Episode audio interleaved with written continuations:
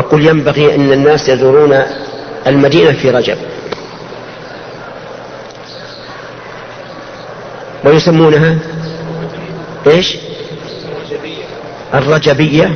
يعني نسبة إلى إيش؟ نسبة إلى رجب. فيقال إن زيارة المسجد النبوي من الأعمال الصالحة بلا شك. لقول النبي صلى الله عليه وعلى آله وسلم لا تشد الرحال إلا إلى ثلاثة مساجد المسجد الحرام ومسجد هذا والمسجد الأقصى. أسأل الله أن يطهره من اليهود الغاصبين وأن يلعنهم اللعائن المتتابعة إلى يوم القيامة. لقصة المسجد الأقصى طول طول لا يتسع المقام لذكره لكنني أسأل الله تعالى في هذه الليلة أن ينقذه من أيدي العتاة المعتدين الظالمين الغاشمين اليهود. طيب. لا شك أن زيارة المسجد النبوي من أفضل الأعمال. لكن في أي وقت؟ غير محدد. فيما شئت. في أول السنة في آخرها في أوسطها كما تشاء. تزور المسجد النبوي وتصلي فيه ما شاء الله. ولاحظوا أن بعض الناس يقول لابد أن تصلي فيه أربعين أربعين صلاة. حتى واحد اليوم لزم علي قال يا أخي الأربعين. اجلس في المدينة الأربعين إيش الأربعين هذا؟ قال أربعين صلاة. لازم. من قال هذا؟ لا يلزمني أن أجلس ولا خمس صلوات. المهم أن أن أبقى في المسجد النبوي ما شاء الله وأزور قبر نبينا محمد صلى الله عليه وعلى آله وسلم وقبر صاحبيه وهم في مكان واحد. وأزور كذلك البقيع لأنها مقبرة الصحابة. وأخص من ذلك قبر أمير المؤمنين عثمان رضي الله عنه وهو معروف مشهور. وبعد ذلك يزور مسجد قباء. يخرج الإنسان متطهرا في بيته. وإذا خرج متطهرا في بيته وصلى فيه ما شاء الله ركعتين وأكثر فكأنما أدى عمرة. شوف الأعمال فضائلها. الأعمال سبحان الله العظيم. بعض العمل اليسير يعجل عملا كثيرا. ثلث القرآن آه، قل والله أحد كم تعجل؟ ثلث القرآن. تصلي فيه ما شاء الله. هذه المسجد النبوي القبور الثلاثة المشرفة البقيع وقبى هذه أربعة. الخامس شهداء أحد. وعلى رأسهم أسد الله وأسد رسوله حمزة ابن عبد المطلب رضي الله عنه سيد الشهداء. تزور هؤلاء ولكن ماذا تقول في الزيارة؟ أما النبي صلى الله عليه وسلم فتقول تسلم عليه بأفضل صيغة في السلام علمنا إياها هو عليه الصلاة والسلام. ما هي؟ السلام عليك أي أيها النبي ورحمة الله وبركاته. وإن زدت اللهم صل على محمد إلى آخره فهذا طيب. أبو بكر السلام عليك يا خليفة رسول الله ورحمة الله وبركاته. اللهم ارض عنه واجزي عن أمة محمد خيرا. عمر كذلك. لكن لا تقول خليفة رسول الله قل أمير المؤمنين كما لقبه الصحابة. وهو خليفة الخليفة وعثمان خليفة خليفة الخليفة وعلي خليفة خليفة الخليفة رضي الله عنهم أجمعين. نعم. طيب. البقيع تسلم عليهم بما كان الرسول صلى الله عليه وسلم يسلم. السلام عليكم دار قوم مؤمنين وإنا إن شاء الله بكم لاحقون. يرحم الله المستقيمين منا ومنكم والمستأخرين. نسأل الله لنا ولكم العافية. اللهم لا تحرمنا أجرهم ولا تفتنا بعدهم واغفر لنا ولهم. وكذلك شهداء أحد.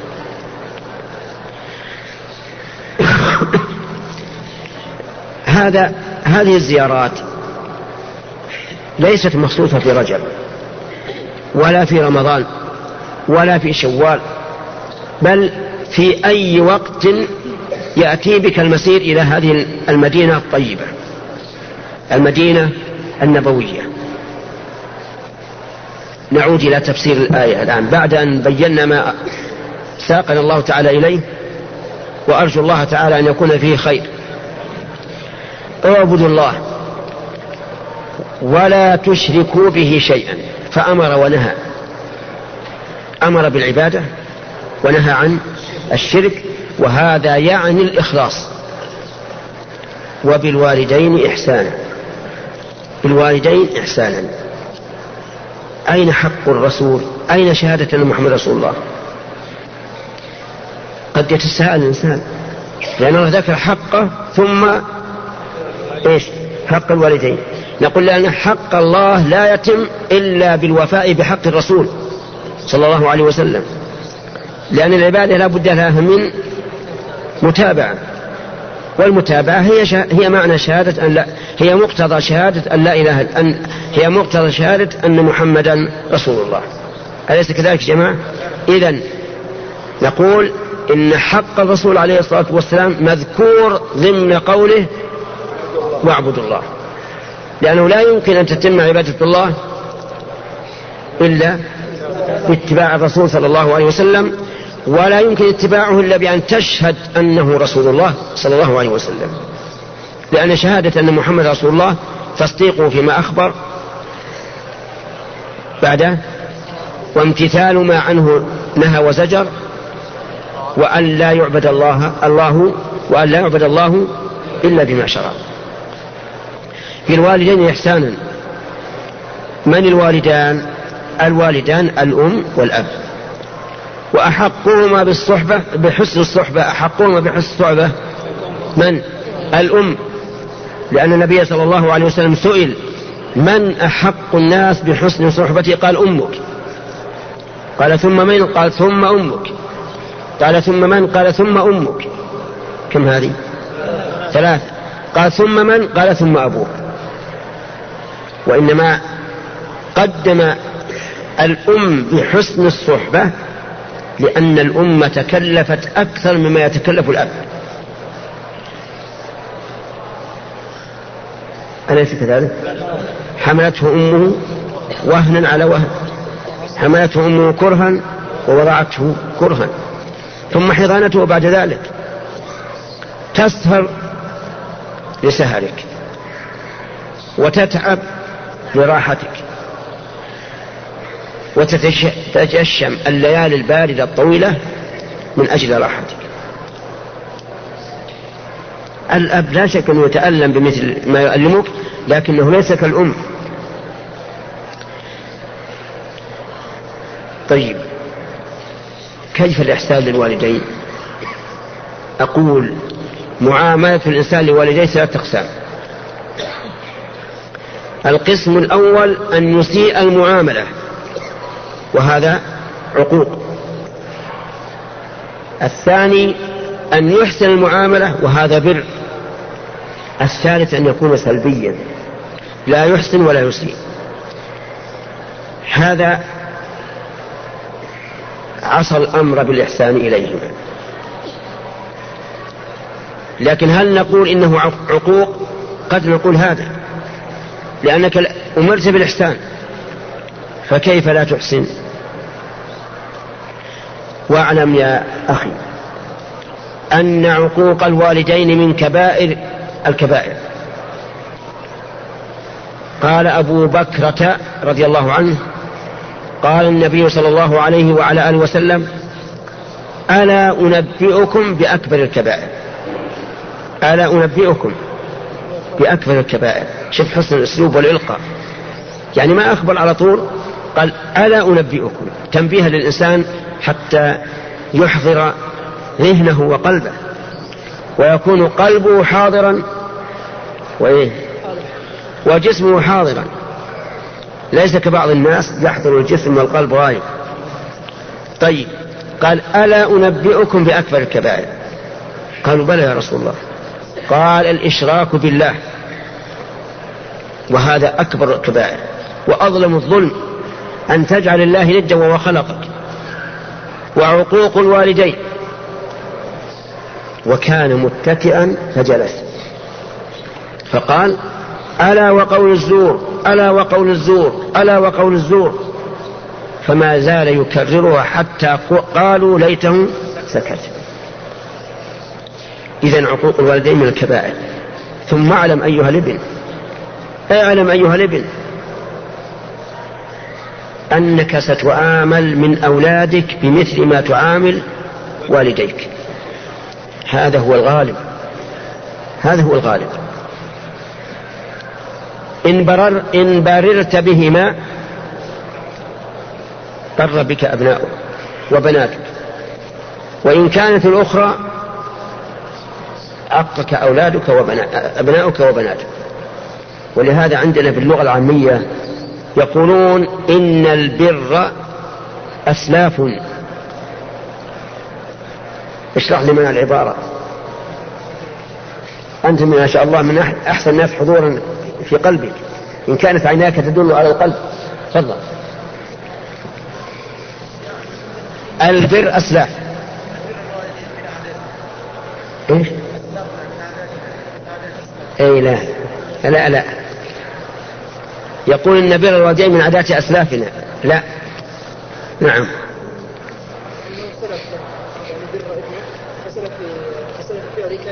اي تمام.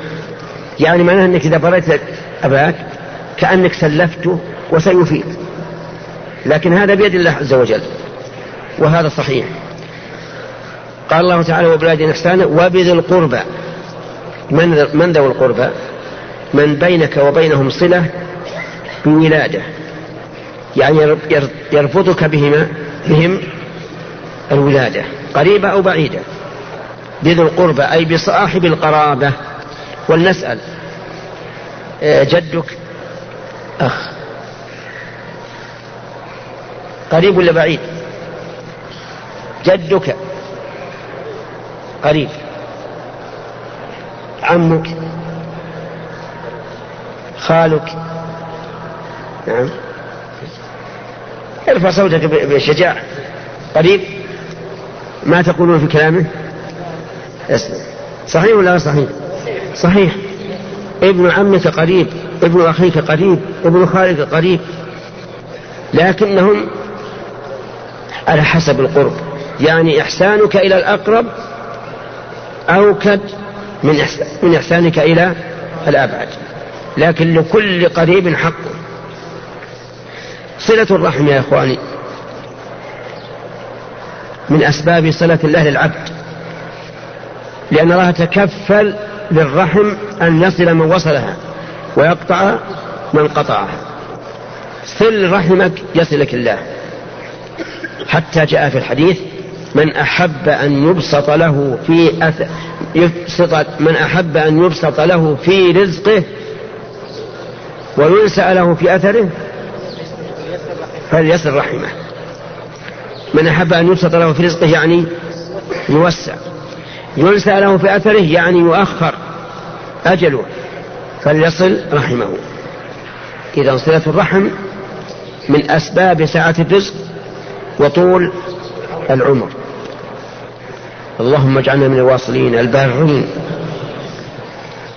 طيب وبذي القربى واليتامى. اليتامى جمع يتيم. وهو الذي مات أبوه قبل أن يبلغ. هو الذي مات أبوه قبل أن يبلغ. الضمير في يبلغ يعود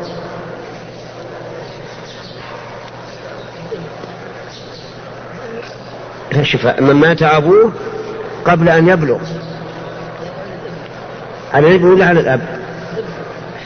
الضمير يعود على العقل المذكور نعم. تأكد.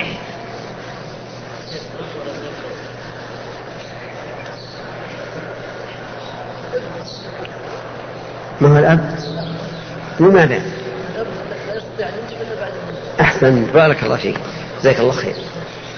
نعم من مات أبوه قبل أن يبلغ. ربما يقول بعض الناس ليش ما تبين؟ ليش ما تقول من مات أبوه قبل أن يبلغ هو؟ أقول ما حاجة. كل يعرف أن المراد قبل أن يبلغ الابن. واضح؟ اليتيم قبل الذي مات أبوه قبل أن يبلغ لا شك أنه مسكين منكسر الخاطر يحتاج إلى جبر فلهذا أوصى الله به. وبعد. فيه درس بعد بين نجيب المؤذن نجيب. نجيب المؤذن و... و... ونستمر إن شاء الله. الله أكبر.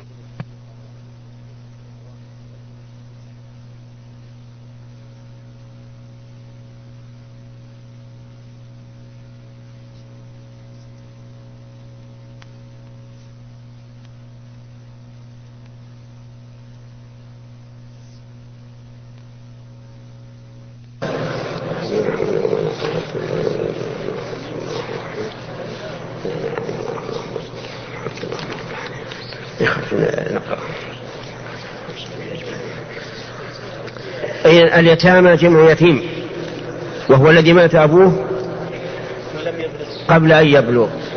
طيب من ماتت أمه؟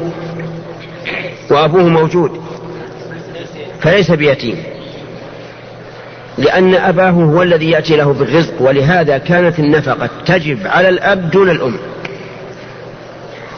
تجب النفقة على الأب دون الأم. لو كانت الأم عندها مال كثير والأب عنده مال لكنه أقل من مال الأم. فعلى من تجب النفقة أعلى الأم أم على الأب؟ جميع. على الأب. ولهذا كان من مات أبوه يتيما ومن ماتت أمه ليس بيتيم. وإنما أمر الله تبارك وتعالى بالإحسان إلى اليتامى لأنهم قد انكسرت قلوبهم. لا يجدون لهم أبا كما يجده بقية الصبيان فأوصى الله تعالى بهم خيرا. والمساكين جمع مسكين وهم الفقراء لأنهم محل للرأفة والمواساة. ولهذا جعل الله لهم حظا من الزكاة وابن السبيل. ابن السبيل هو المسافر. الذي انقطع به السفر. ترى رجلا مسافرا ليس من أهل البلد وتعرف أنه محتاج إلى أجرة يصل بها إلى البلد أعطه. محتاج إلى طعام إلى شراب إلى كسوة أعطه لأنه في محل الرأفه والجار ذي القربى والجار الجنوب. الجار ذي القربى يعني صاحب القرابة. الجار الجنب الذي ليس بينك وبينه قرابة. استمع يا رجل. الجار القريب لك بيت وإلى جنبك أخوك. وش نسمي هذا؟ نسميه جار ذي القربى. قريب. الجار الجنب لك بيت وإلى جارك رجل لا تعرفه ولا, ولا يمت إليك بصلة هذا يسميه جار جنب أي بعيد. بدأ الله تعالى بالجار ذي القربى لأن الجار ذا القربى له حقا. الحق الأول القرابة والثاني الجوار ويبدأ بالأهم فالأهم الجار أيها الإخوة له حق. له حق على جاره. عليه أن يكرمه أن يكرم جاره. لقول النبي صلى الله عليه وعلى آله وسلم من كان يؤمن بالله واليوم الآخر فليكرم جاره. حتى إن النبي صلى الله عليه وعلى آله وسلم قال إذا طبخت مرقة فأكثر ماءها وتعاهد جيرانك. إلى هذا الحد. وقال ما زال جبريل يوصيني بالجار حتى ظننت أنه سيورثه. أكرم الجار وإكرام كل إنسان بما يليق به. إذا كان جارك فقيرا يمكن أن تكرمه ب... ب... بإناء من طعام. إذا كان غنيا هل تكرمه بذلك؟ أجب رجل. لا. لو أنك أرسلت إليه إناء من طعام لعد ذلك إهانة. لكن أكرمه بالهدايا التي تهدى لمثله. إياك أن تسيء إلى جارك. إياك أن تسيء إلى الجار. فإن النبي صلى الله عليه وعلى آله وسلم قال والله لا يؤمن والله لا يؤمن والله لا يؤمن قالوا من يا رسول الله؟ حلفت ثلاث مرات. بنفي الإيمان عنه. نعم. حلفت على نفي الإيمان عنه. من هو؟ الجواب من لا يأمن جاره بوائقه يعني غشمه وظلمه. وهذا يدل على أهمية الإحسان إلى الجار وعدم الإساءة إليه. طيب ما رأيك في رجل له جار وكان يرفع صوت المذياع بالأغاني التي يحرم استماعها؟ أيكون محسنا إلى جاره أم مسيئا؟ يكون مسيئا. يكون مسيئا أولا لأنه يلجئه إلى سماع المحرم. وثانيا أنه يقلق راحته. يقلق راحته بالأصوات. مع أني أقول لكم إن سماع الأصوات المحرمة ليس فيه إثم. الإثم في الاستماع. ومن منكم البطل الذي يعرف الفرق بين السماع والاستماع. ما شاء الله. اللهم أكثر الأبطال في الحق ها. واحد اثنين. طيب تفضل. أنت أول من أشار. الاستماع هو الذي يريد أن يستمع هو لا يريد عاد السبيل أو يسمع أحسن. تمام. المستمع الذي يقصد السماع. ينصت يستمع. هذا مشارك لل... للقائل في إثمه أما السامع فكما قال الأخ ما قصد الاستماع؟ أنا جالس في بيتي وجاري قد رفع صوت المذياع في الأغاني المحرمة. دع السمع ولا أريد ولا ولا أنصت له. لكن هذا ربما في آخر الأمر. نعم. ربما إيش؟ يستمع. طيب الجار ذي القربى والجار الجنب والصاحب بالجنب وابن السبيل. الصاحب بالجنب من الصاحب بالجنب؟ قيل إنه الزوجة والزوجة لها حق عن الزوج. وقيل إنه الذي يصحبك يسير معك ذاهبا وراجعا لأنه إلى جنبك دائما. لو قال قائل إن الآية تشمل المعنيين لكان مصيبا وأنا أعطي طلبة العلم الآن قاعدة مفيدة. إذا كانت الآية القرآن القرآنية أو الحديث النبوي يشتمل على معنيين أو يحتمل معنيين لا لا ينافي أحدهما أحدهما الآخر ولا مرجح لأحدهما على الآخر فالواجب حمله عليهما جميعا. القاعدة سأسألك عنها إن شاء الله الآن. إما قبل الإقامة إن أمكن أو بعد الإقامة. إذا كان النص من القرآن والسنة يحتمل معنيين. لا ينافي أحدهما الآخر ولا مرجح لأحدهما الآخر. فالواجب إيش؟ حمله على المعنيين. لأن الله عز وجل يعلم ما يريد. وما دام كلامه محتمل الأمرين فهو, فهو حق. والرسول كذلك عليه الصلاة والسلام يعلم ما يريد وما دام كلامه محتمل للمعنيين فهو حق. انتبه لهذه القاعدة.